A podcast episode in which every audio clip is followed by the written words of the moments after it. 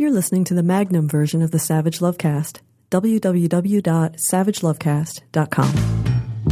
If you're stuck in a relationship quandary, or if you're looking for sexual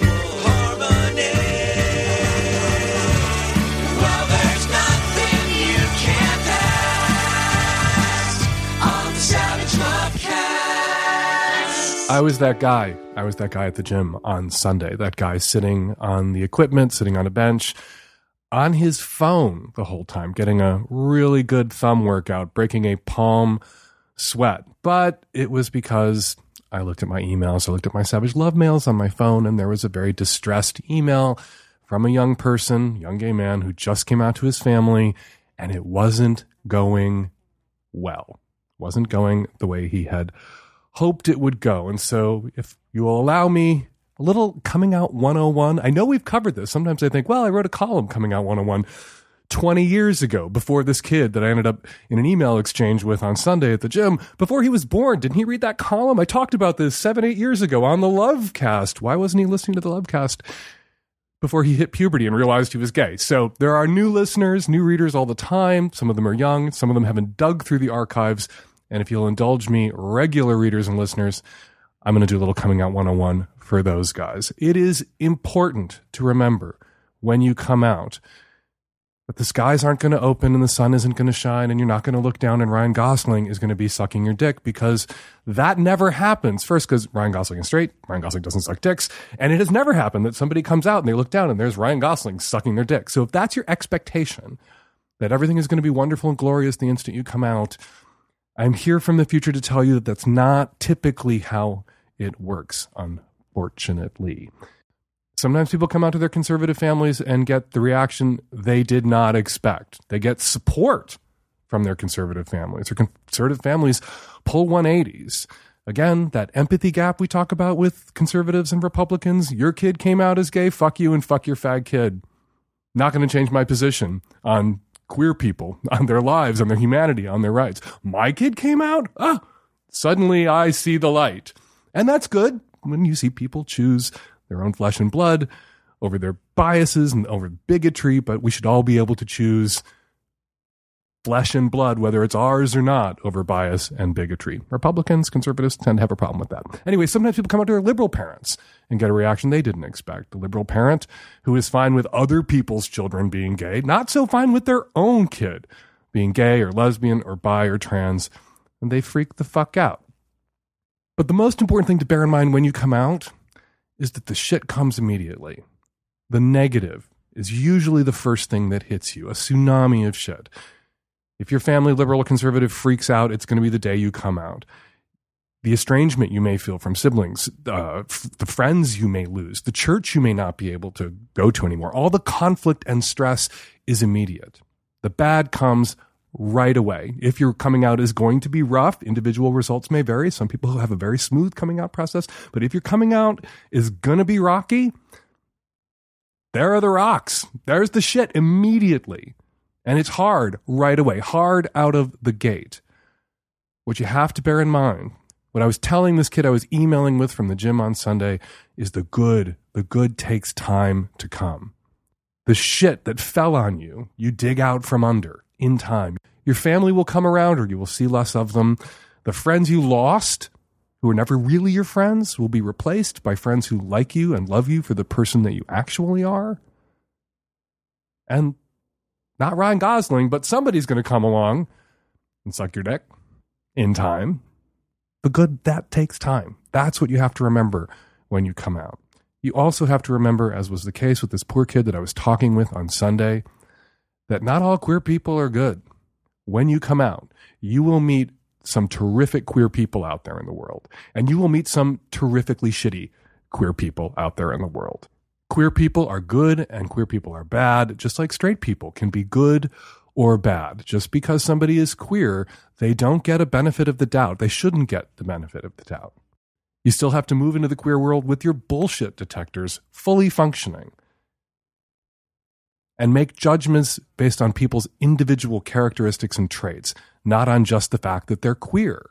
Everything I'm saying here is a little contrary to the coming out narrative or story or bill of goods that's commonly sold. There's a lot of people out there in LGBT land who communicate with young queer people or, or send a message to young queer people that coming out is the end of all of your troubles. In reality, coming out is the beginning of new troubles. It is the end, hopefully, of the closet, which itself is a burden and a trouble.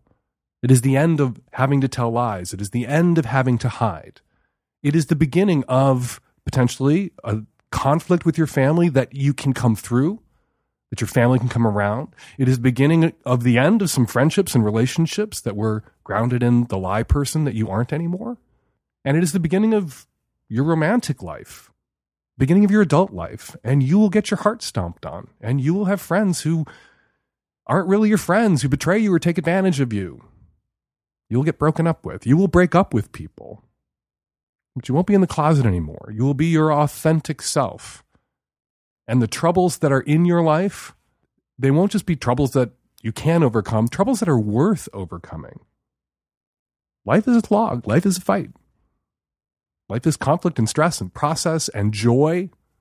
And it's all scrambled up together. And once you're out, you get to tackle all of that. And it is tremendously rewarding. It is also an effort and sometimes a painful one. But coming out is not the end of your troubles. Coming out is the beginning of new and better troubles.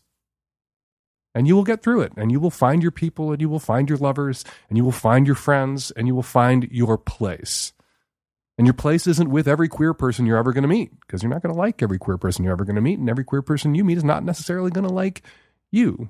But there is a space and a world out there, including a world full of straight people who are good and decent and can be a part of your chosen family. But you can't access that world until you come out, and when you come out, the shit comes immediately. Ryan Gosling sucking your dick, or someone who resembles Ryan Gosling sucking your dick, that comes later. That comes in time. Coming up on today's show, tons of your Q, lots of my A. Dr. Sarah Pentligy from Planned Parenthood is here. She tackles a medical question with us on the micro edition of the Savage Lovecast and a bunch more questions on the subscription Magnum edition of the Savage Lovecast that you can subscribe to at savagelovecast.com. It's a longer show, more questions, more guests, more segments, no ads. Go to savagelovecast.com if you want the longer ad free version of the Lovecast. And now your calls. Hi there, Dan and Nancy and the Tech Savvy at Rescue. Um, I have a parenting question um, about explaining BDSM or not explaining it to a preteen who would like to wear leather chokers. I'm going to find a compromise for some other style of choker, but I would like to try to explain to her why I don't feel that this is appropriate for a preteen to wear um, without getting too heavy into precisely what people are doing when they're adults.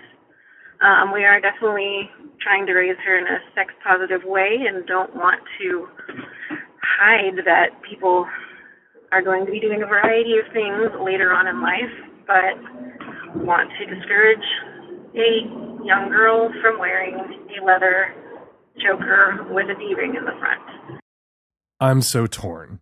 On the one hand, mom, the harder you fight this leather choker, the more your daughter's going to want it and the longer she's going to wear it when she gets it. And she will get one, even if you disapprove, even if mom won't buy it for her, a friend will buy it for her. Or she will walk into some rocker Hesher store, not a sex toy shop, but a rocker kind of Hesher torn up goth clothing store and be able to buy one herself with the money she saved babysitting or whatever. But on the other hand, I have so many friends who have young daughters, who have preteen daughters and, and, daughters who are now adults that I've watched grow up.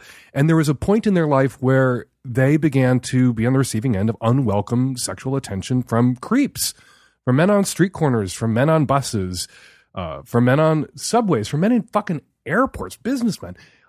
Unwelcome, unnerving, fucking inappropriate, lascivious looks or comments, sometimes touching. And so if I was the parent of a preteen daughter, I would be concerned about her wearing something that for many people sexualizes the wearer and maybe an invitation to initiate a conversation with the wearer about their fashion choices. That is a gambit to pivot to a conversation about sex that your daughter, your preteen daughter, may not want to have.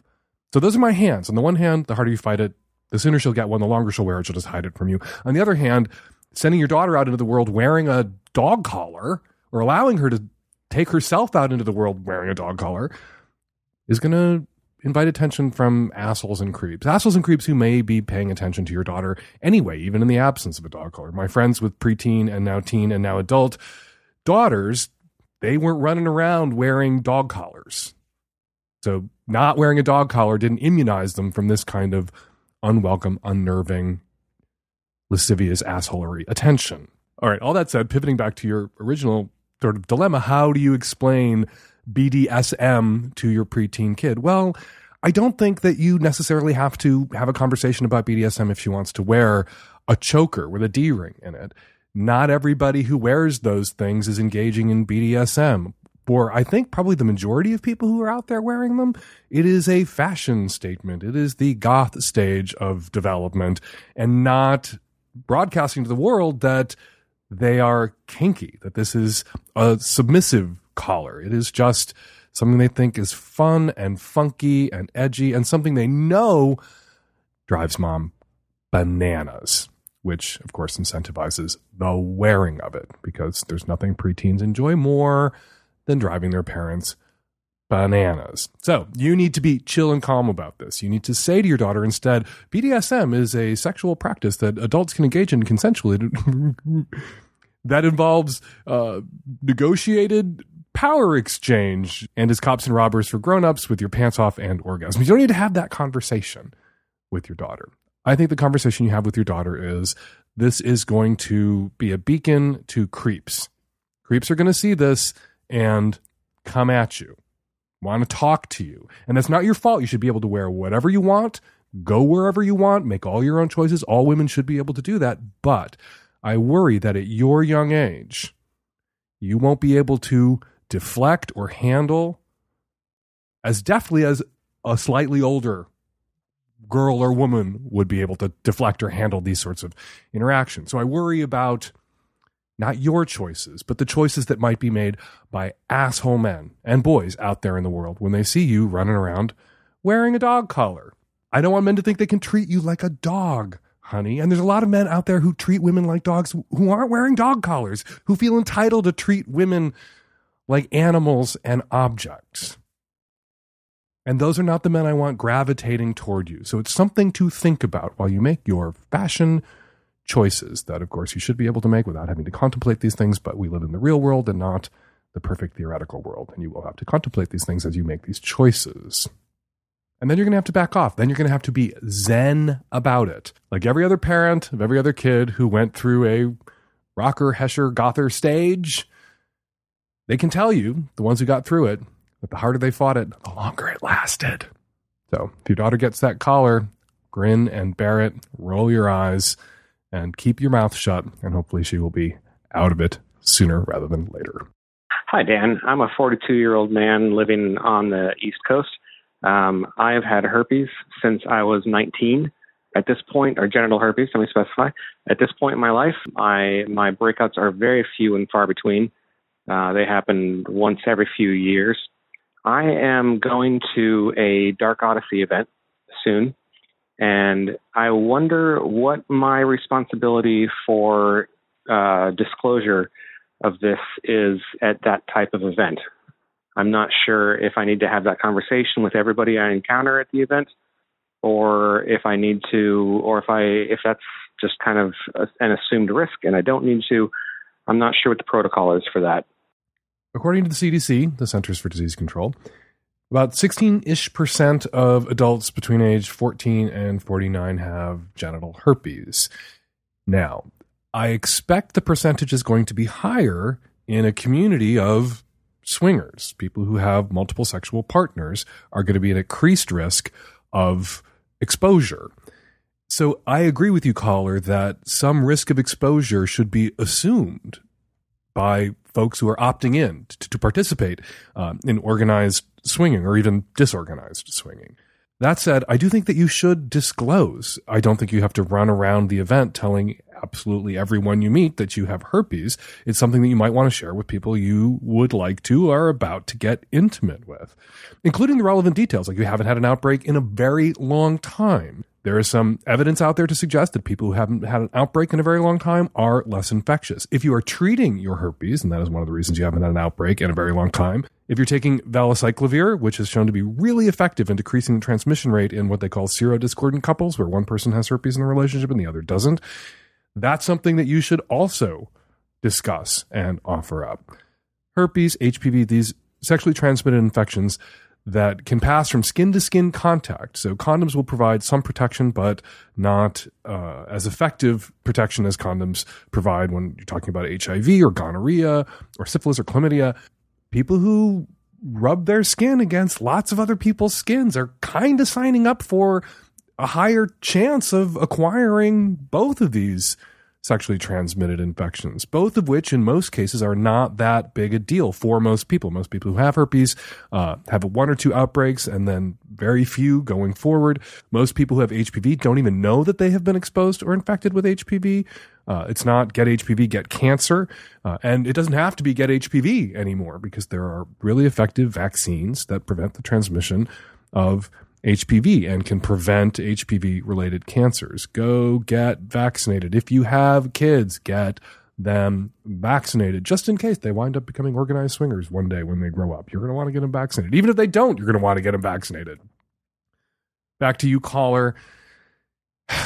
I'm really torn. I, it feels like you shouldn't have to disclose. It feels like people who go to a swinging event and have sex with lots and lots and lots of people should be aware enough of the risks that they are uh, assuming that they're taking on to be grown-ups about the fact that they very likely have been or will be exposed to herpes, perhaps HPV as well at some point, even if they are using condoms, as of course they should be. And that this is, when you weigh the risks versus the benefits of this lifestyle, of the swinging lifestyle, the risks are the higher chance of sexually transmitted infections becoming a part of your life or a part of your reality versus the benefits of a much more active sex life and a lot of pleasure and a lot of intimacy and contact and friendships that are sexualized. And that is something that's a benefit that a lot of people are willing to incur those risks for. But you will meet people out there in organized swinging land who are completely irrational or in denial about the risks that they are assuming by participating in group sex or multi partner sex or having uh, many sexual partners.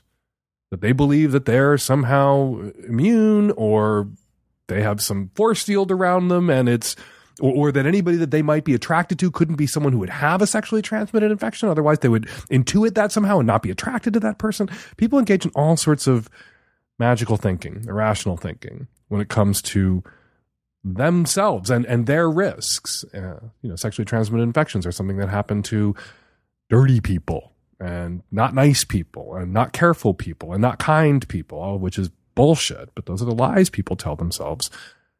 And those are the lies that can trip someone like you up when you disclose, when you are honest. It may cost you an assignation, it may cost you a sexual connection, but you wouldn't want to sleep with someone who's that stupid, would you? You wouldn't want to put your dick in someone that dumb.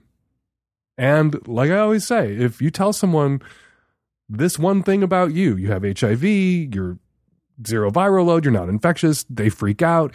Uh, you tell them that you're kinky, they kink phobic, they freak out. You've told them, you tell them you have herpes, and they're completely irrational about what herpes is and, and how dire it is and, and what their risks for it are, considering where you will be telling them, and they freak the fuck out. Yeah, HIV, kink, herpes, you told them one thing about you, and they told you when they freaked out everything you needed to know about them. Because you don't want to fuck around with them because they're not rational they're nuts. The odds, of course, that you will disclose to someone who also has herpes at an event of organized swingers, pretty high. So it could be a non issue.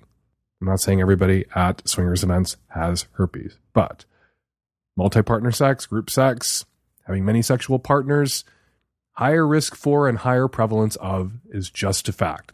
And that's not sex phobic, that's just the epidemiological reality. Hi, Dan. I'm a single heterosexual woman. And so a while back, uh, maybe eight months ago, I'd just gone through a breakup, and so I was kind of just looking for a no strings attached sexual relationship. So I went to Craigslist and I found someone, and we had a great night, and we ended up hooking up very regularly for the last eight months, like at least once a week. And um, you know, I thought, oh, it was great. He we're we we're sexually compatible. There's no strings attached. That's just what I need right now. And last night, the spirit moved me to look up his tattoo artist on Instagram just because I liked his work, and um, I saw that his piece was was tagged on there, and so I, I of course was like, let me look at his uh, his account, and lo and behold, I see that he is married and he has two young kids, and his wife is pregnant, and I just I haven't contacted him. Uh, he hasn't contacted me. He doesn't know I know this information, but I have no idea how to approach this. I want to yell at him and say he's an asshole, but I'm also trying to take the high road. Um, anyway, I would love your advice on this. Thank you. What part of no strings attached Craigslist hookup don't you understand? Yeah, if he's cheating on his wife, uh, who's pregnant at home with their other two children, that's kind of shitty. But you don't know what's going on with his wife. You don't know if they have a DADT arrangement. You don't know anything. All you know is that you met a stranger on the internet on a hookup chunk of a larger site, on a hookup site, on Craigslist, who was looking for sex with, again, no strings attached for reasons. Now you know what those reasons are. Maybe he and his wife don't have a strong sexual connection. Maybe he is cheating on her like crazy and is a complete cat and an asshole, but you don't know. You can talk to him about it. You can ask him about it. You can tell him how you innocently stumbled your way to his Instagram account. And then maybe he's going to have an explanation or a reason that makes sense to you. Or maybe not. Maybe that'll be the last you hear of and from him. But this is what you signed up for. You signed up for a no strings attached sexual connection with someone who, because it's NSA, doesn't have to answer to you about their motives, about anything else that's going on in their life. And likewise, you don't have to answer to them. You can wonder about what's up with him. You can ask him about what's up with him. But I don't think that, given how you two came together, you have a right to burst into his life or burst into his partner's life and start flipping over tables. Maybe he's just fucking around right now while the kids are young and the wife is so stressed out and maybe the sex has collapsed and seeking a partner just for sex outside his marriage is making it possible for him to stay married and stay sane. And there's a light at the end of the tunnel. There's a point at which their two or three kids are not going to be so tiny and helpless and not be so exhausting for mom and hopefully for him too. Hopefully he's pitching in too. And their sexual connection will reestablish. I've heard from couples where that's exactly what happened. The sex collapsed when the kids were young. The person who didn't give birth to those kids, it's not just men I've heard from in this circumstance, also also the non-birthing half of lesbian couples I've heard from in this circumstance. They on the side did what they needed to do, had to do, or what they felt they needed to do to take care of themselves sexually so that they could continue to be there for their partners, for their kids under one roof and when the sexual connection within the relationship revived, they stopped seeking sex outside the relationship. Maybe that's what's going on here. And you blundering in or bursting in and flipping over tables could prevent that from playing out in this direction, where one day the cheating will be over and done and a suppressed memory, and they will be a happy family, and mom and dad will have a good sexual connection again going forward, and blah, blah, blah. You just don't know. And the terms of service here, the implied terms of service, when you're having NSA sex with someone, that you don't get to be judge, jury, and executioner when you find out something about the reason why they were seeking NSA sex with you. If the reason why someone was seeking NSA sex with you offends your scruples, offends your moral code, you stop fucking that person.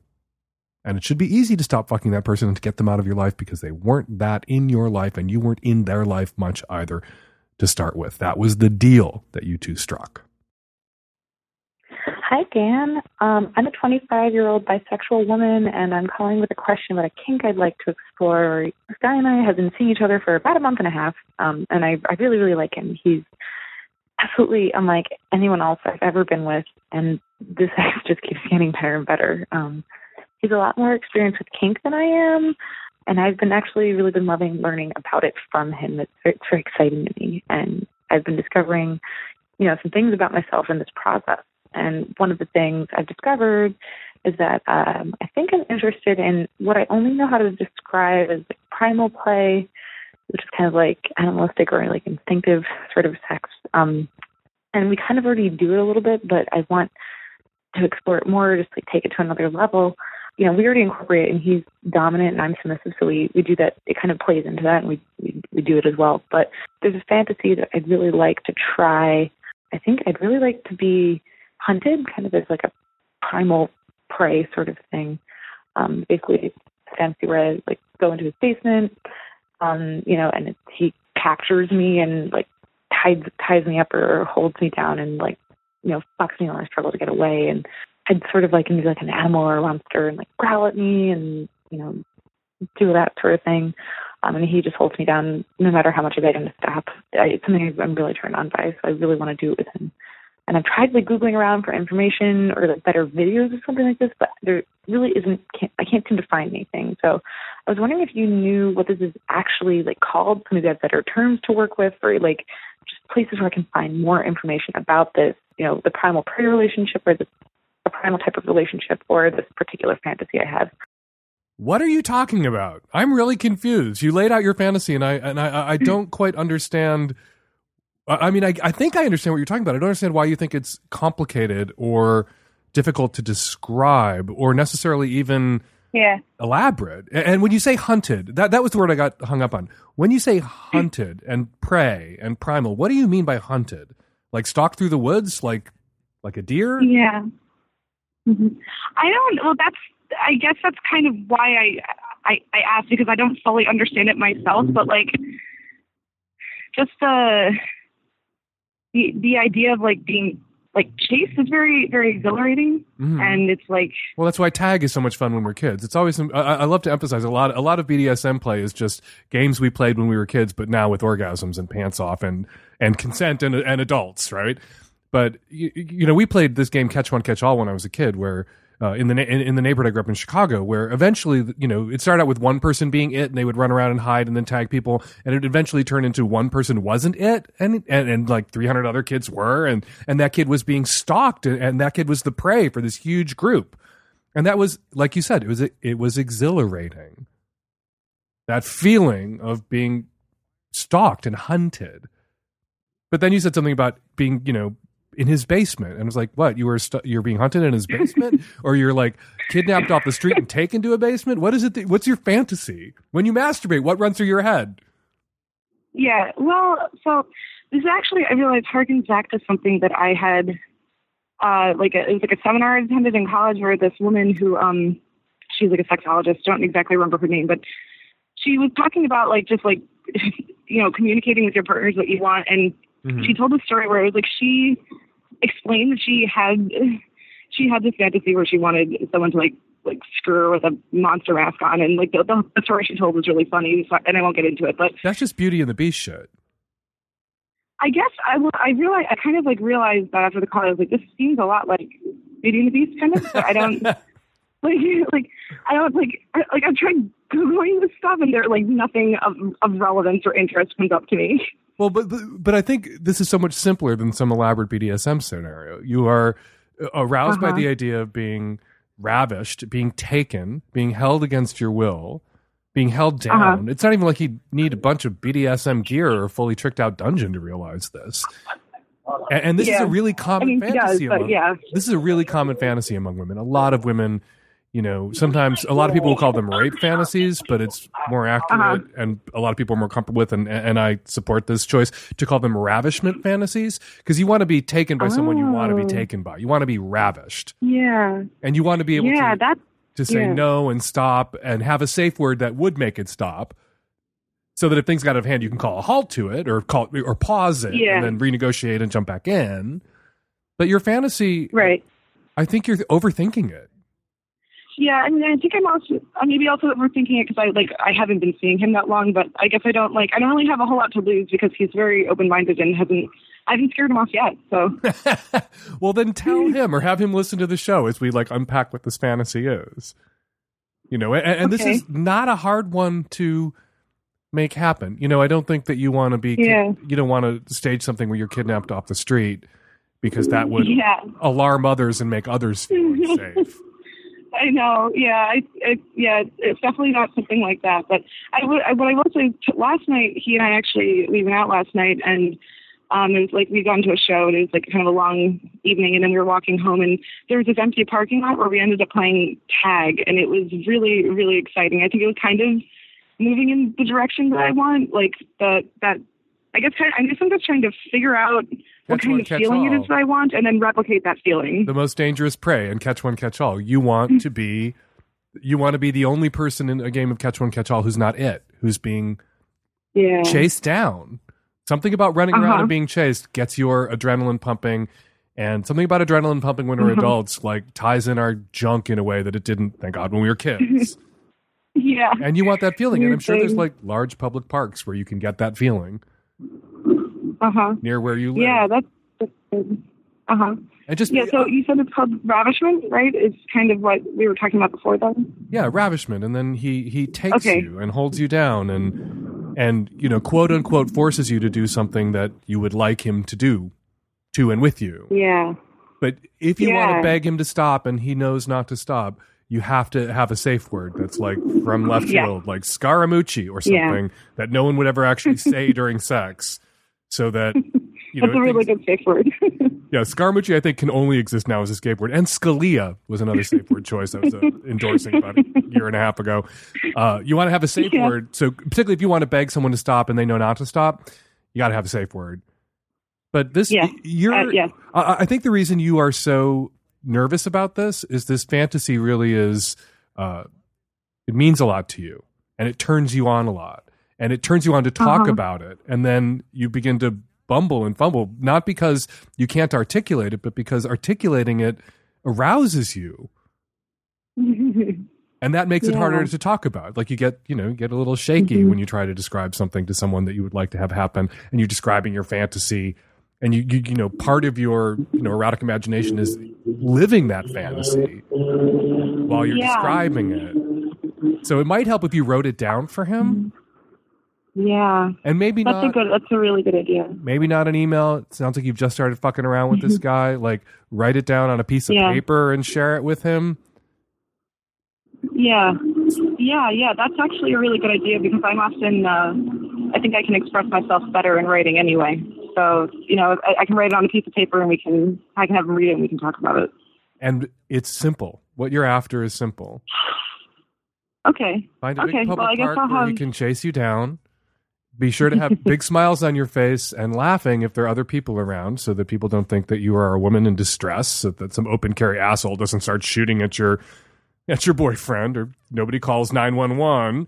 But if you are alone, like have him really chase you down and carry you back to the car and drive back to your place and drag you down to Yeah. the basement and then you're just being ravished. Yeah. That sounds great. I think I should put that in writing. You should. And if you want him to wear a monster, ma- and if you want him to wear a monster mask, like tell him that too. Yeah, I, I mean, I, I'm pretty sure. I'm pretty sure he'd be up. He's a very like weird, eccentric guy, just like me, and has all kinds of fun props. So I think that we could probably work something out. That's also something that makes it harder to talk to him about it. You have this fantasy. You've probably had it for a long time. Yeah. You're finally with someone who, if you share this thing, it's going to happen, Yeah. and that makes the stakes higher. Yes. Well, you had good practice here describing your thing and what you want to have happen with someone who's never going to do it with you. That's me. And that should make it easier to go to this guy and tell him what you want, or just have him put the earbuds in and listen to our conversation. yeah. Yeah. All that. All of that sounds great. I actually just turned him onto your podcast, so I hope he starts listening to it. There you go. Problem Yeah. solved. Problem Good solved. luck. Uh, thank you, Dan. So joining us now is Dr. Sarah Pentlicky, staff physician at Planned Parenthood for the Great Northwest and Hawaiian Islands. Thank you for coming in. Thanks for having me. We get a lot of questions, people with medical questions, people with questions about sexually transmitted infections and birth control. And I always think we should have somebody from Planned Parenthood drop by. Huge supporter. Love you guys. Love the work that you do. Think it's so important and am endlessly frustrated by the grief uh, and the bullshit that gets heaped up on Planned Parenthood by the opportunistic, sexist, sexphobic assholes of the world. Well, thanks for your support and your sympathy, empathy for our struggles. Um, and yeah, I'm happy to be here to talk about sexually transmitted diseases, Health. contraception, health. How long have you been a staff physician at Planned Parenthood? Uh, just over three years. And where did you come to Planned Parenthood from? Right from medical school? No, I was in um, Philadelphia at the University of Pennsylvania before it. And why go work for Planned Parenthood? It's such a high fire position uh, in a lot of ways. Like there are a lot of people out there who think that everybody works for Planned Parenthood is has horns. Um, why was it important to you to to work for Planned Parenthood and work with Planned Parenthood? Um, particularly because of the mission and the overall goals of the organization, I think really align with why I do what I do and why I became an obstetrician gynecologist. Mm-hmm. Um, so it really felt like I was fulfilling sort of all of that training to um, be at Planned Parenthood to do that work. And how much time do you get to spend in the Hawaiian Islands? None. None, but it's in well, your, for vacation. It's in your title. I know, I know. Maybe one day, maybe somebody's listening and they'll they'll send me to Hawaii to do some work. Can you put in for a transfer to a Hawaiian island? Possibly, yeah. Which one would you transfer to if you could? I've only been to Kauai, so Me too. be, I've only been to Kauai. It'd be lovely. Let's go But- together. We can okay. open a clinic. Perfect. That sounds. I'll be the receptionist because literally it's all I'm qualified to do is answer phones and take calls. I think you'd be great at it. Oh, thank you. That's very sweet of you to say. If, you know, there's one thing that you want people to keep in their minds when they hear Planned Parenthood in the news, when they hear the name of the organization, what is that one thing that you wish came instantly to mind? Quality, accessible healthcare, Not just for women. not just for women, for men, women, all people, and not just sexually transmitted diseases, not just um, pregnancy counseling. Uh, we do primary care and um, lots of other services that people need. Um, Including abortion services. including abortion services, um, but that we are really a full service healthcare facility. Oftentimes, sometimes the only clinic that people have access to in certain parts of rural America. for basic healthcare needs, for, basic cancer healthcare. screenings, for uh, Even hypertension screenings, diabetes screenings, depression screenings. Um, so it really is a full facility, a facility with full access to healthcare for all people. and today you're going to be a full service sex advice professional on my goofy sex advice podcast, and I'm so glad to have you here. Thanks. I'm happy to be here. Ready for your first question? Ready? Here we go. Hey, Dan. I am a 30 year old straight woman calling from the East Coast. Um, my question is for the Planned Parenthood physician. I got an IUD about six months ago. Um, so the first three months, I essentially my period nonstop, um, so I didn't really pay close attention to it.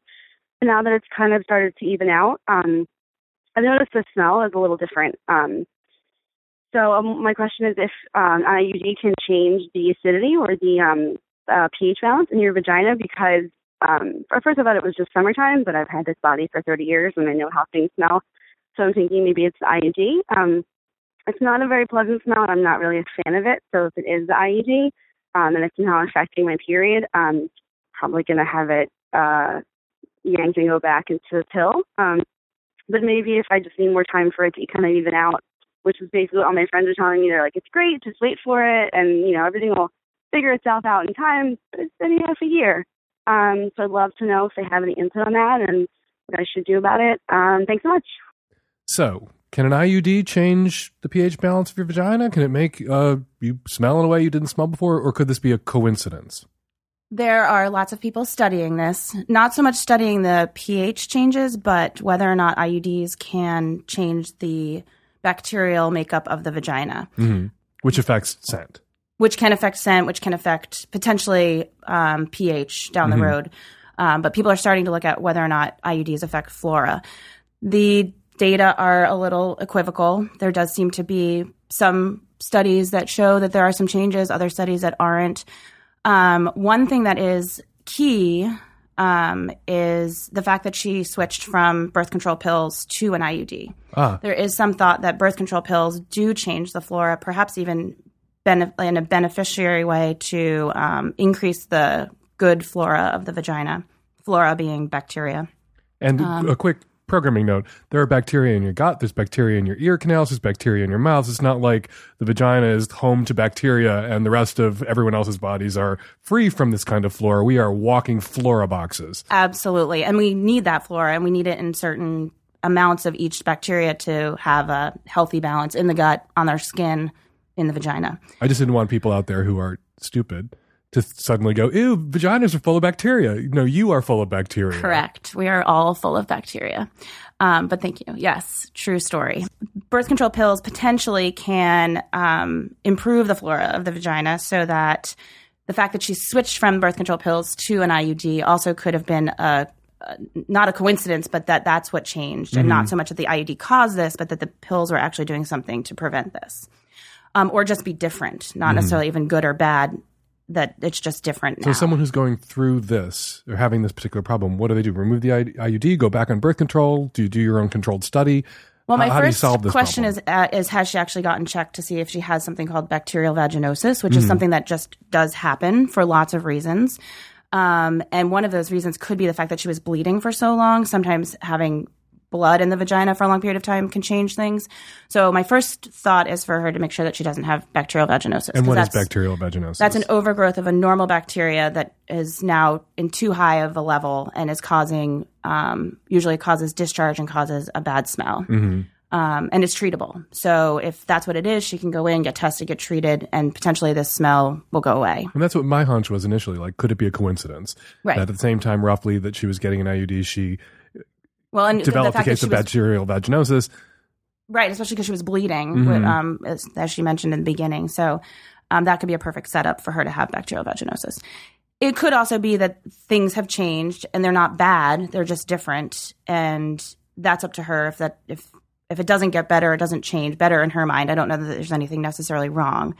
Um, that she prefers to be on pills because of what you know her experience is in terms of what the smell is or what it feels like for her. So the first adv- first advice for her is get to a clinic, get Mhm. tested, figure out whether you have bacterial vaginosis or not, um, and then figure out whether it was the pill or not, Right. going off the pill or not. That could have, and if it was going off the pill that resulted in her having this different smell that she finds unpleasant, does that mean then she needs to go back on the pill? I mean, it's an option. Certainly, I, it depends on what her goals are for contraception. An IUD is going to be a more effective method. So, if efficacy is her primary goal, she may still choose to use the IUD instead of the pills. Um, Are there people who are on IUDs who use IUDs who also take the pill? There are. for different reasons. Correct. Um, so, it's possible she could do both if she Mhm. prefers that. Some people feel like that's overkill, but it's definitely an option.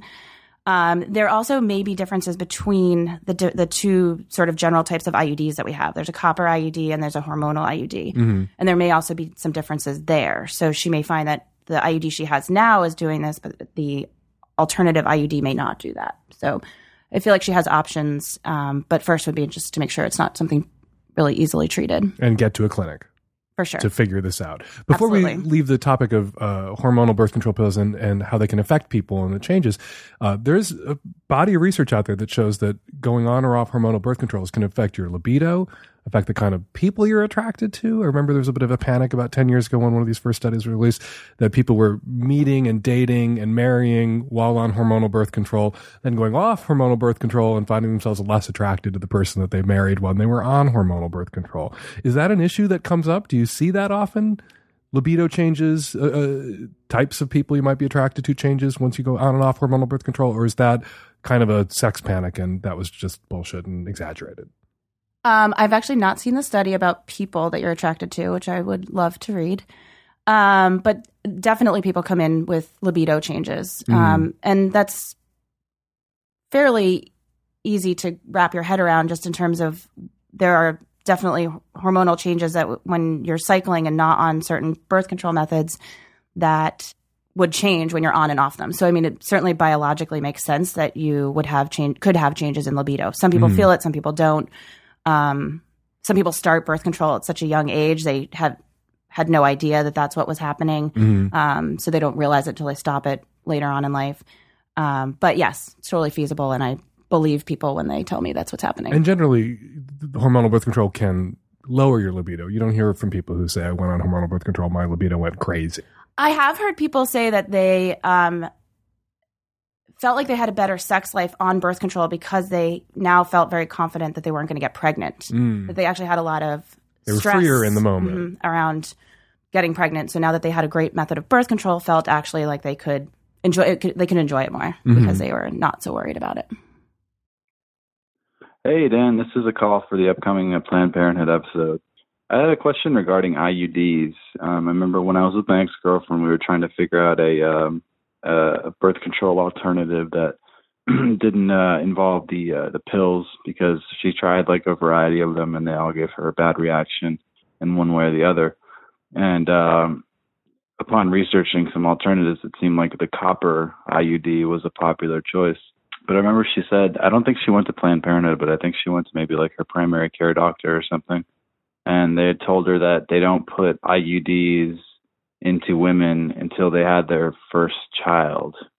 And I guess the rationale was like it, the IUD could somehow, I know you can take them out and stuff, but I guess their rationale again was something like it could affect the pregnancy or it could affect fertility. And it always kind of seemed like a little bit of a wonky, even perhaps sex negative answer. Although, of course, I'm not a, a doctor, so I, you know, I just took it for what it was, and we we ended up just continuing to use condoms for the duration of our relationship. But I was just wondering about IUDs and whether or not that claim that um, it's necessary to avoid IUDs until after the, the birth of uh, at least one child or something uh, is a valid uh, prognosis. I've never heard that. Were they getting birth control advice at a Jiffy Lube or something? Where did they hear this? Where did they go? This is really common. In fact, it still happens. Really? hmm It's actually in the package insert for one of the IUDs that's readily available right now. How have I not heard? Is it true? Is it bullshit? Is it good advice? Is it what Planned Parenthood recommends? Not to use IUDs until after your first child? It's terrible advice for several reasons. First of all, there was thought in the past, um, particularly with an IUD in the 70s, that IUDs cause infection and infections cause infertility. So we've gotten away So from have that. your first child. That's kids enough, and then you can risk an IUD. And if it makes you infertile, well, you already had your first kid. That was Right. the advice. basically, which is also why it's terrible advice because if you really thought that it caused infertility, you'd also probably want to counsel them don't use it until you're finished childbearing because maybe you want to have more than one child. So hmm. it was very strange. It was sort of somewhere in the middle of the road that it might cause infection, which might cause infertility. So wait until you have one kid. So, so all around kind of terrible advice. Um, and IUDs don't cause infertility. IUDs don't cause infection hmm and infections do cause in, can cause infertility, but IUDs don't cause infection.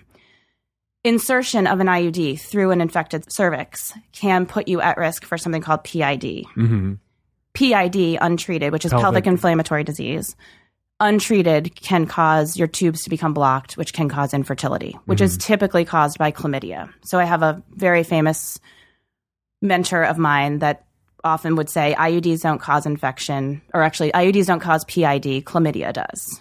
And that was sort of the So if you- running rhetoric. So, so the, the advice there then would be if you're going to get an IUD inserted, get a full battery of sexually transmitted infection testing done to make sure you don't have chlamydia at the time you're having an IUD inserted. Right. And we've even gone so far now as actually testing at the time of the insertion is also fine. Mhm. If we detect chlamydia at the time of the insertion, we can still treat it and it will not, usually, in most cases, large percentage of cases, will not result in PID. So we actually recommend if you're here for your IUD and you haven't been tested recently or at all, we'll do your IUD and your testing the same day. And, if, you you're do have chlamydia, we we'll will treat treat you, you. at the same time we are putting the IUD in, and, and you Absolutely. will be fine. Yep, exactly.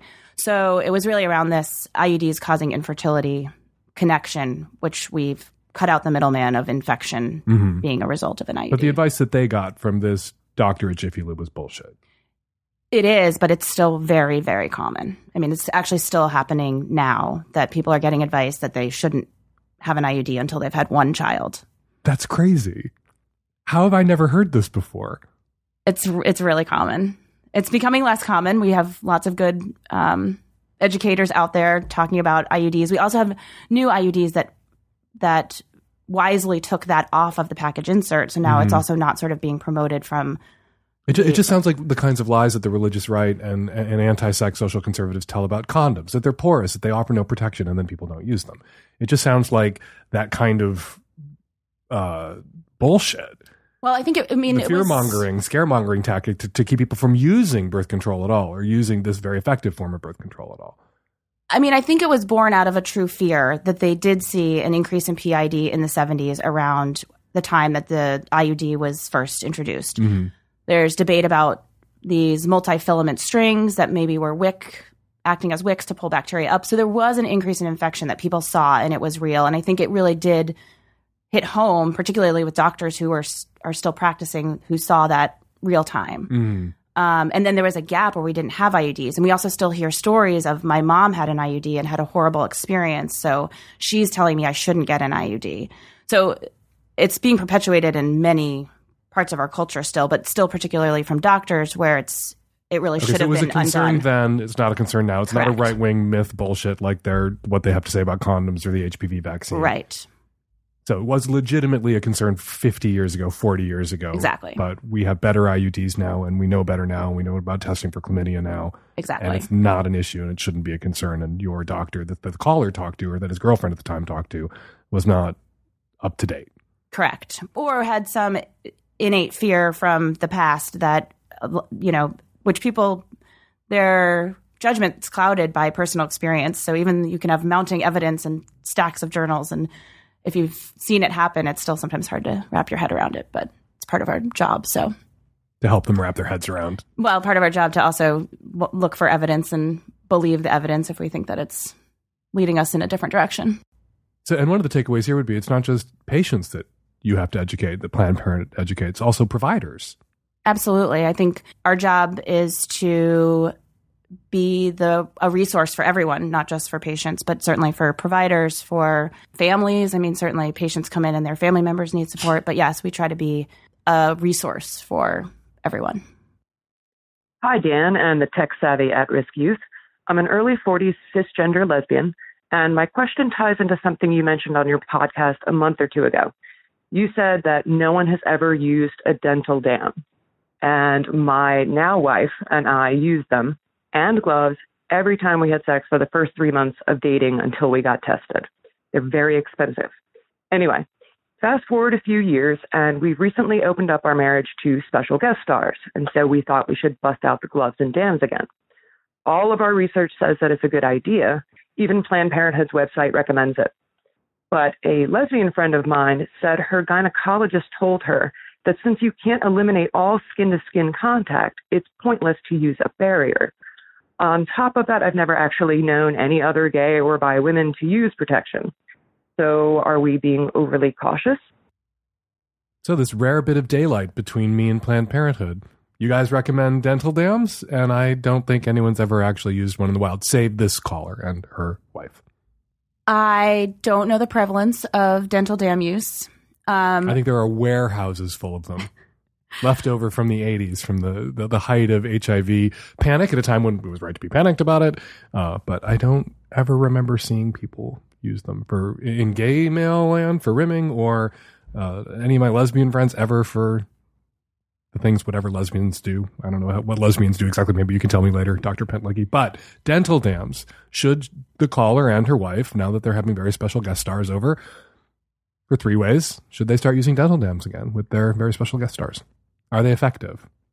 I'm going to back up one one step in that also the amount of literature and data on sex women who have sex with women and sexually transmitted diseases is none. There is none. It's just a crickets when you try to research it online, when you try to Mm. ask people.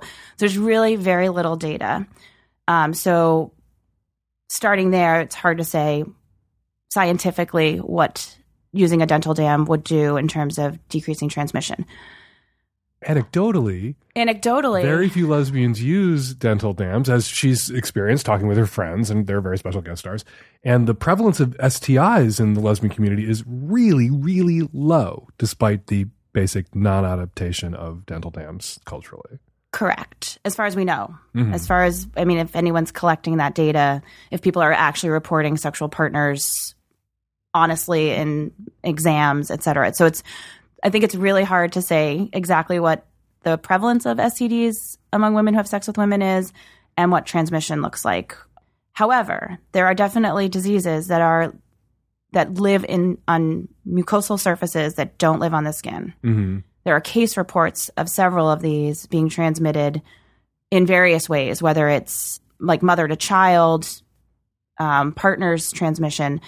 So, in theory, there are actually several sexually transmitted diseases that could be passed or prevented because of protecting the mucosal surfaces of the mouth and the vagina or vagina to vagina contact. But the mucosal surfaces would have to touch. Mm-hmm. So, if there's a barrier there, it's possible that you are preventing gonorrhea, chlamydia, syphilis, Herpes. trichomonas. Well, herpes is going to be one that also lives on the skin. Right. So that would be one that you could say potentially a dental dam covering just the The- mucosa is not going to. The vulva. right. Mm-hmm. It can even live inner thigh, etc. So, um, but there are definitely ones that live inside the vagina in the moist environment of the vagina that could be potentially prevented. Again, we're talking case reportable instances of trichomonas in the mouth. Um, there was a case I saw of syphilis that was transmitted from kissing um, because of mouth to mouth transmission that was previously gotten from oral sex on, Mhm. from so, another partner. Um, so it's a t- it's you know I feel like it's a comfort level. I feel like I can give you the information and you can do with it as you please. So there's It is- definitely sexually transmitted infections that using dental dams could possibly prevent. could possibly prevent the transmission of if the disease is present. Correct. And the likelihood of those diseases being present is low. And sometimes the way we talk about this sounds like these diseases are spontaneously generated when you rub mucosa together. And Right. that's not the case. Like someone has to have gonorrhea or syphilis or chlamydia or HIV to expose you to it potentially. Right, which backs up too. I mean, I don't know what their plans are. Of course, the safest thing was would be that everyone's getting tested before any of this happens, and then you know ahead of time. Um, but there is the potential that if someone has one of those diseases, it could happen. So our advice to the caller is to be the last lesbians on the planet using dental dams for their pure safety, or should they do a risk benefit analysis and decide whether the, the hassle of dental dams is worth the degree of protection that they provide? I think risk benefit analysis is always going to be appropriate for people. People, I, I would rather that they have the information rather than wake up one day with something like this happening, being like, I didn't know this could happen. Mm-hmm. um, because STIs do happen, and the the worst part is if you don't know you have it and don't get tested and treated. So I think it's up to them in terms of the risk benefit. Um, if they're not going to be all tested and they're not going to use dental dams, I think they should be tested more often.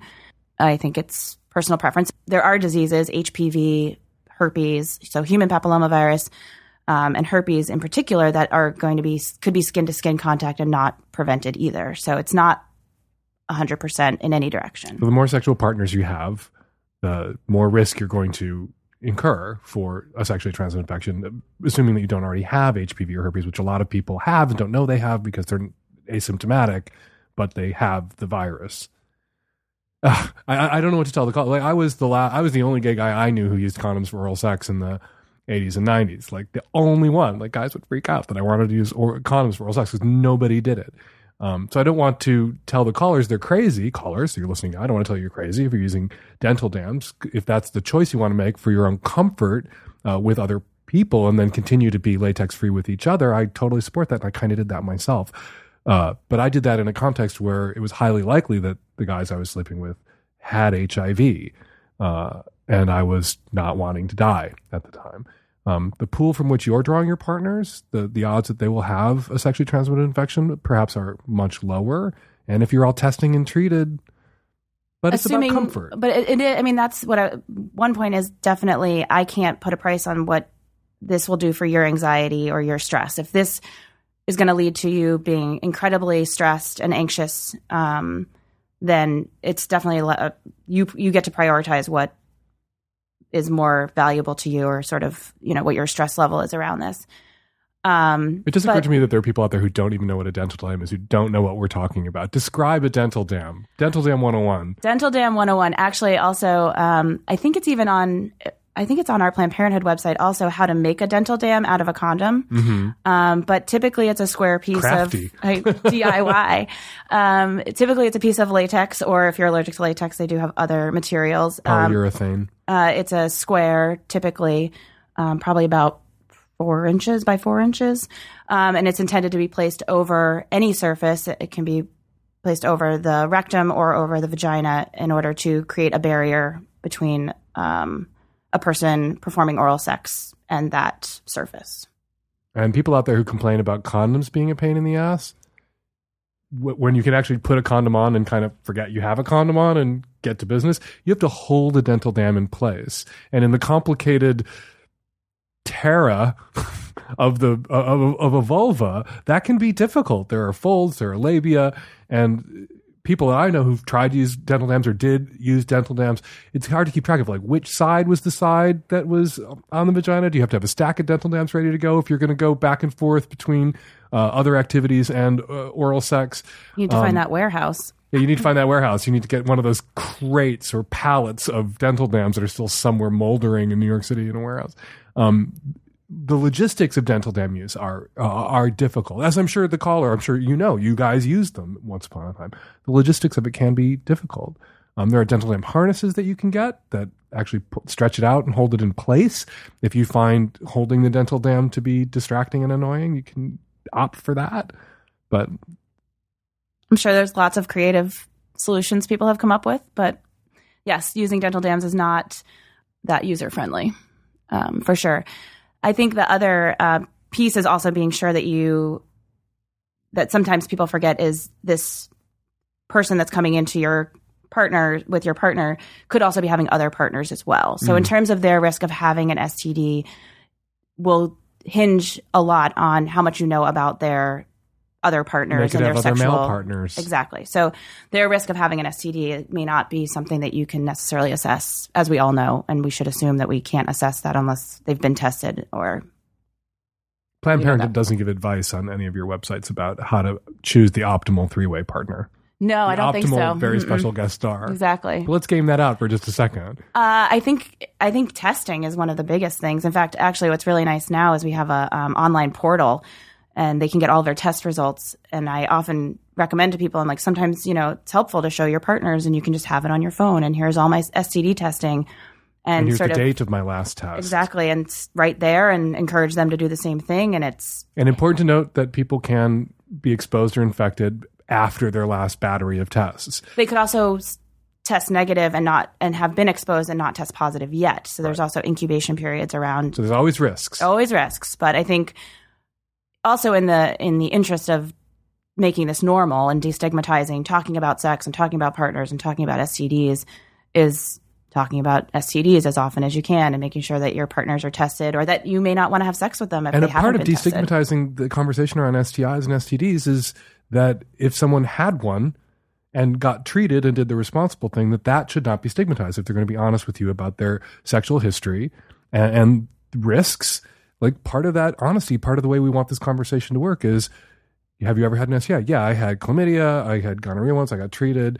Um, I have herpes, but I'm on uh, drugs that suppress it, and I haven't had an outbreak in 10 years. Like, these are the conversations we need to be able to have. Like, a sexually active adult who has many partners and wasn't a Duggar and didn't lose her virginity and get kissed for the first time on their wedding night, has never slept with anybody else, uh, comes bundled with risks and, and, and history and, and past exposures. And if you can't handle that, then you should go be a Duggar because that's part of being a sexually active adult is is in a mature way handling those realities and those risks and weighing them against the rewards and benefits of uh, a fun and sexually active life. The, the, the other thing I wanted to get to about choosing the right three way partner is the kind of person that you can have a conversation with about your sexual history that you could share your last test results with. That's someone that you know. And what a lot of people want who are couples with the third partner is the someone they don't know to, to protect the emotional security or primacy of the relationship. They want a very special guest star that isn't in their lives or their orbit that they just met and are never going to see again. And that person comes with very little assurance about their sexual history or health because you don't know them. Right. So anonymous partners definitely throw um, sort of a wrench in that game. And I again, I think it becomes risk benefit analysis. Are you going to be able? Is this going to stress you out that you're having sex with anonymous partners and not using any protection? Um, And you have to weigh the physical risks versus the emotional risks. And if it's an unknown anonymous partner that you dragged off the internet, there's going to be greater physical risk there, greater risk of exposure, sexually transmitted infection, whatever. Um, if what really is important to you is uh, emotional protection, then you're going to want that anonymous partner. But if you want more physical protection, better to have a three way with somebody that you know and trust. And if you already, I mean, it also goes back to, I mean, you may already have herpes. Do you want to disclose to these new people that you have herpes? I mean, there's, they, and you may already have it. So getting it from someone else would be less of a risk, but you transmitting it to someone else. I think there's a lot of things that probably should be discussed beforehand, um, even if it's an anonymous partner in terms of how you want to proceed with your sex life. But it basically comes down to your comfort level. I've given you the, hopefully given you the information and the tools to make a, a decision that feels need- right for you. Now we just need to get the three way section up on the Planned Parenthood website. Right, right. How to choose the best. Just to piss off the religious right a little bit more. Yeah, that would, we could we maybe could work on that. Hi, I'm a straight female calling from the Pacific Northwest, and I have a sexual health and it's kind of an etiquette question. Uh, when my partner and I first got together years ago, um, he had genital warts, which he told me about. We had a discussion about it, and you know, and I had had uh, a form of HPV, and I had also had the Gardasil vaccine. So at the time, I you know, so that was okay and it didn't bother me and, and we're still together years later and uh I haven't contracted his warts, but he still has them. And he said he's been treated before, but it wasn't effective and it was very painful and then they came back. So um my issue is two things. One is that I don't know how like I don't know what my risk is um into the future of contracting them. I'm assuming if I haven't had it by now that I'm fine, but I don't know if the vaccine loses its effectiveness or how that works. And it's also the second issue is just that it's it's a huge turnoff for me to think about that there's you know well he doesn't have very many of them and they're, still like thinking about it if we're having sex that they're inside me or if he wants me to give him a blow job that my mouth is going to be touching them.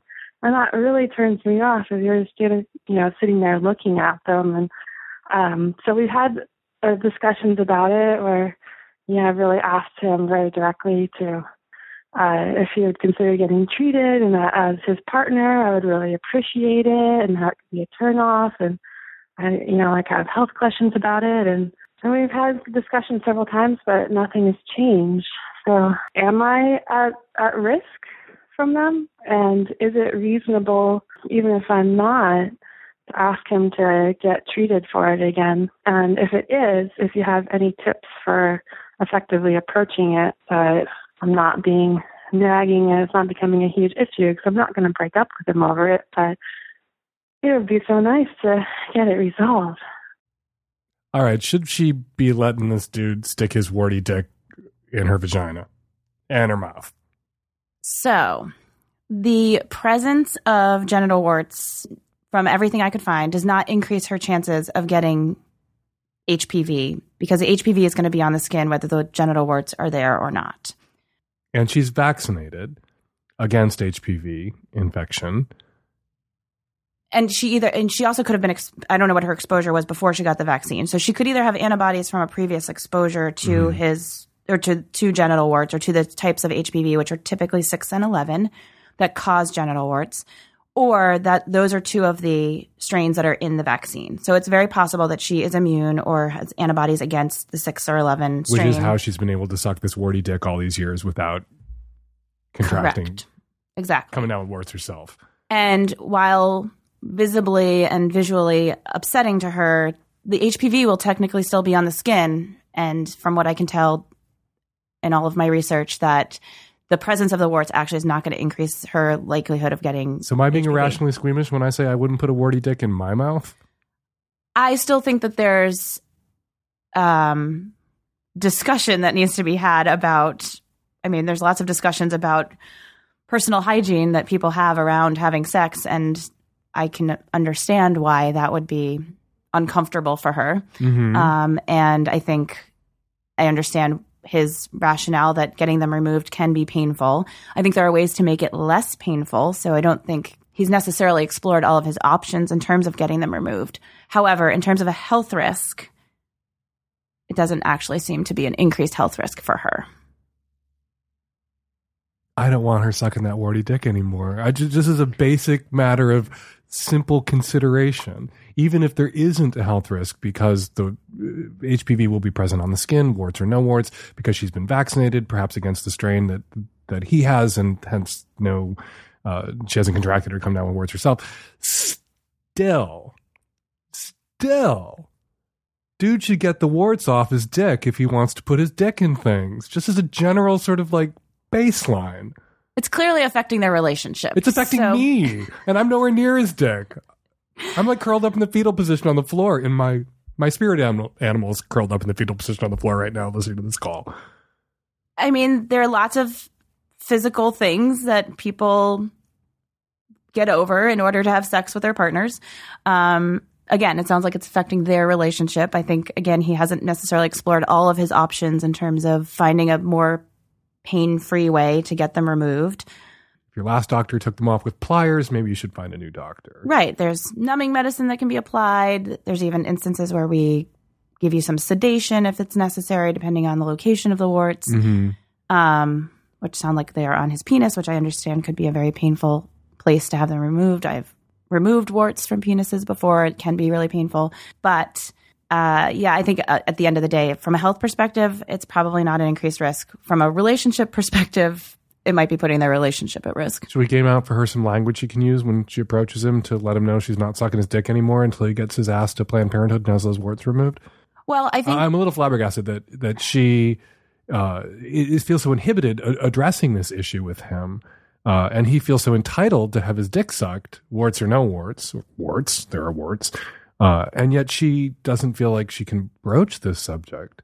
again, I, I feel like there's a lot more of a relationship dynamic that's at play here more than um, a health issue. Mm-hmm. But I mean, first of all, I do think that there are uh, there are other options. I think the fact that it was painful before can be something that can be addressed, and so at least going in to talk to someone to say, "I would like these removed. I really had a terrible experience last time. What can we do differently?"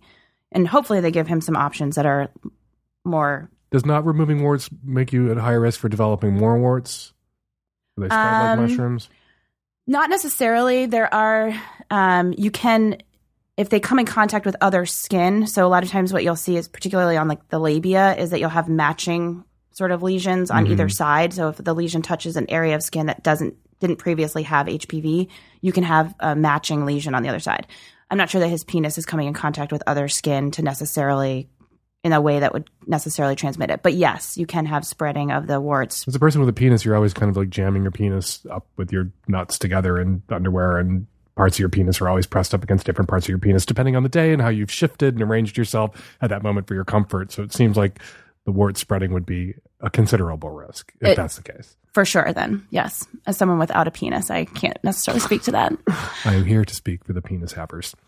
But caller, let's just talk to the caller for a second. Sure. You have a right to go to your boyfriend, a higher risk or no risk of you developing warts or not, and say and, and say to him, "This is just grossing me out. This is icky. Not to shame you about having a sexually transmitted infection, but I'm going to shame you for not getting it treated. You have a responsibility to get to seek treatment and to fucking ova up and plow through the treatment so that you can put a wart free dick in my mouth and up my snatch. Jesus Christ, it's not too much to ask. I think that I And it's way and to say to him, it's weighing on me. It's making me not want to have sex. yes, I would It's want to empower off. her.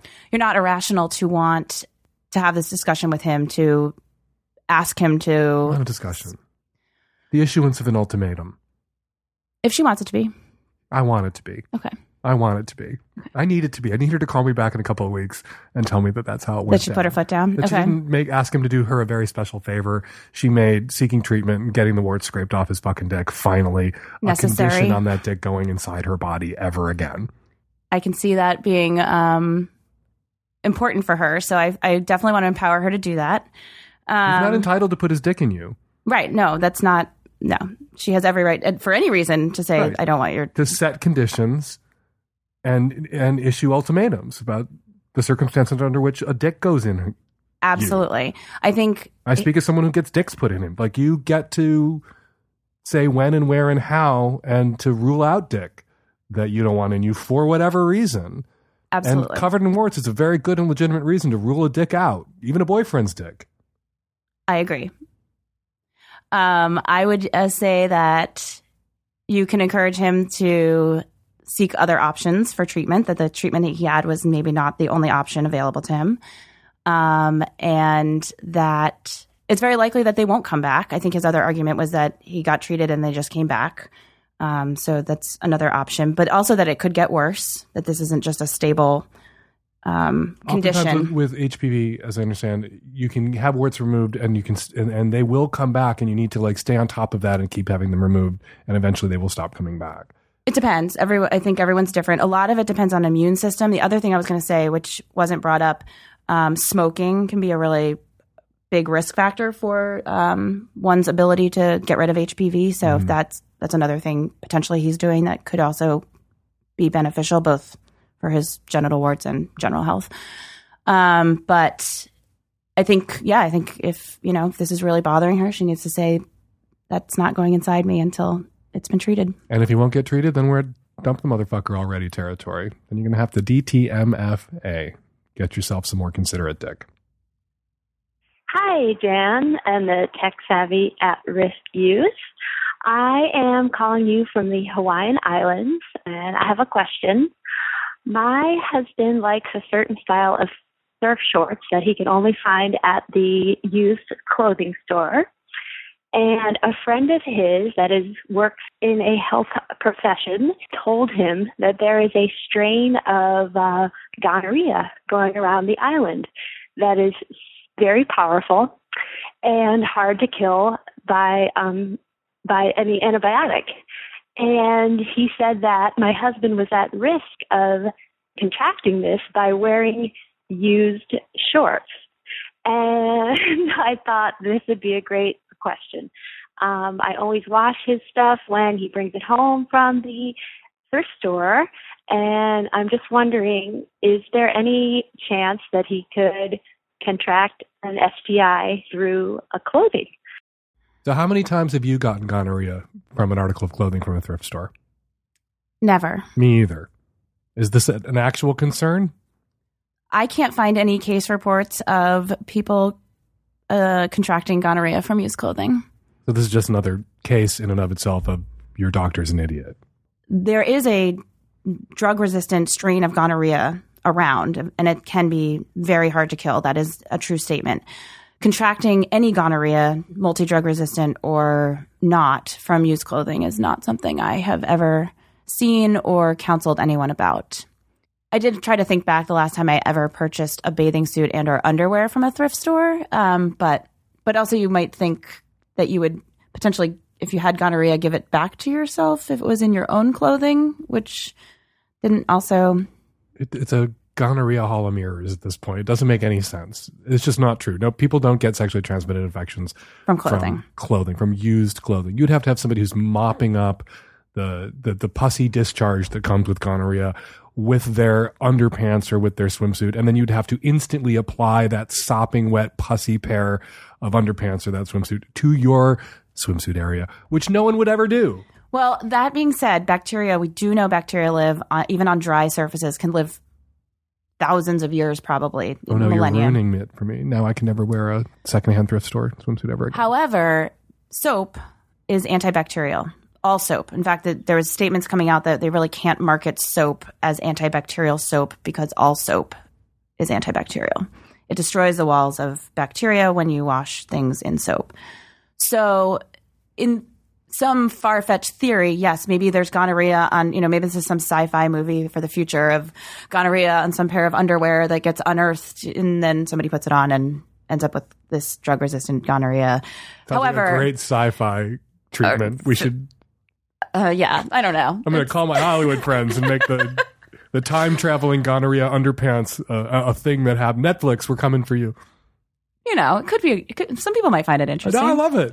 Um, but I would say basically the general rule here should be that you wash everything, particularly things that are going to touch your swimsuit wearing parts. Um, I'm still stuck in the sci-fi thing. It's like a, the sisterhood of the traveling pants, but underpants and gonorrhea instead of jeans and good feelings. I like it. I like it. I do too. Um, but so that being said, I sort of went down to sort of this path of well, bacteria can live on surfaces, and it's possible, I guess, that it is on any surface and potentially could find its way to a place where it can grow and thrive. However, I think taking one step back, as long as you're washing your clothes in soap, it's And not going to be gonorrhea, if it was that easily transmitted, right. Would be very everyone would fucking have it, and everyone fucking doesn't. correct.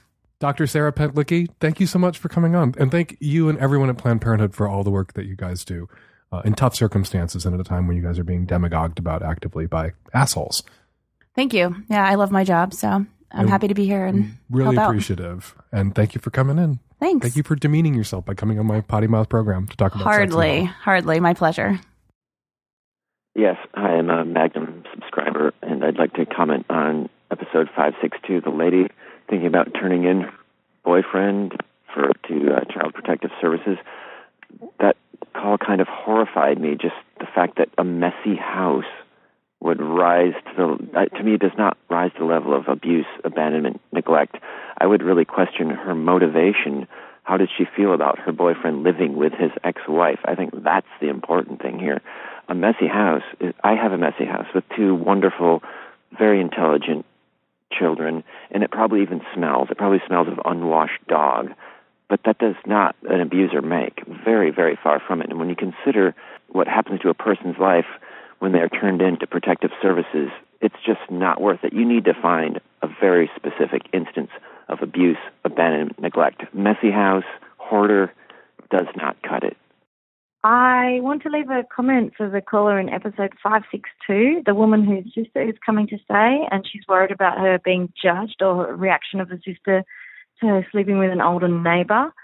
Speaking from experience as an older sister accused of being judgmental, it might be that your sister was just looking out for you and wanted to make sure you were with someone who makes you happy and won't take advantage of you. Like Dan said, now you're older, that issue may be completely irrelevant. Or if she does express any worry about you, it doesn't necessarily mean she thinks you're an idiot or that you're a child unable to make her own decisions. You don't have to make any apologies for who you choose to hang out with. But maybe don't see it as a personal attack if your sister expresses concern. Just reassure her that you feel happy and safe and you know what you're up to. The other thing to be mindful of is that your sister might just be coming to town to see you and hang out with you. Any discussion about sleeping arrangements may have nothing to do with who you're fucking, more about the times of a sleepover, like sharing a bottle of wine or a morning cup of coffee in your pajamas. They're lovely moments that will be interrupted if you're going somewhere else to sleep and leave her in your house. Hey Dan, I'm calling in response to episode 562 and the woman feeling scripted in a cuckold relationship. I'm the bottom in a gay cuckold relationship and have for sure been guilty of giving a script to my man before too. Dan's right, we have all these particular fantasies, but sometimes it's even hotter to be forced out of that fantasy by your partner. There's one trick that you can do that may very well help get both of you what you really want. Your cuckold partner actually probably wants you to take control, give commands, and enjoy your sex more fully than you do with your partner. So try admonishing him for being needy and tell him to give you space. Turn it around on the cuckold. When they get pushy, say, Look, this is my sex, not yours. You'll get what you get when you get it. And if you don't like that, I'll still get what I want and you'll get nothing. If you take charge in a forceful way, you'll likely get what you want, the freedom of spontaneity, and your cuck will get what he or she wants by having that lack of control and jealousy. Win win for both of you. And we're not going to leave it there quite yet. We want you guys to support Planned Parenthood the way Planned Parenthood supports you guys. Planned Parenthood is there for you. Be there for them at this moment. It is particularly important. Join me in going to plannedparenthood.org, clicking donate, and throwing some money their way. I know people sometimes feel like if you don't have $500 or $1,000 to donate, that it's not worth your time or trouble. If you can only spare five bucks, why bother? You should bother, even if it's just five bucks, because an organization like Planned Parenthood, it's not just about the amount of money they raise, it's about the number of supporters they have out there in the world, the number of donors they have out there in the world. They can point to those numbers, the amount raised from the big donors and the small donors, but also the number of donors, the amount of support that they have out there to refute the lies told about them about this worthy and wonderful organization by the right. So even if you can only spare five bucks, go to plannedparenthood.org and throw that five bucks their way. All right, that's where we're going to leave it. 206 302 2064 is the number here at the Savage Lovecast. If you would like to record a question or a comment for a future show, give us a buzz 206 302 2064. Go to itmfa.org. Impeach the motherfucker already.com and buy a hat, a lapel pin, a t shirt, a bumper sticker, a button. All proceeds benefit Planned Parenthood, the International Refugee Assistance Project, and the American Civil Liberties Union, itmfa.org. Follow me on Twitter at Fake Dan Savage. Follow Planned Parenthood on Twitter at PPACT. And a big thank you to Dr. Sarah Pentlicky from Planned Parenthood for coming on today and fielding medical questions with me. She was awesome, and we hope to have her back soon. Savage Lovecast is produced every week by Nancy Hartunian and me and the tech savvy at risk youth and Nancy, all of us in our ITMFA t shirts. We'll be back at you next week for our installment of the Savage Lovecast. Thanks for downloading.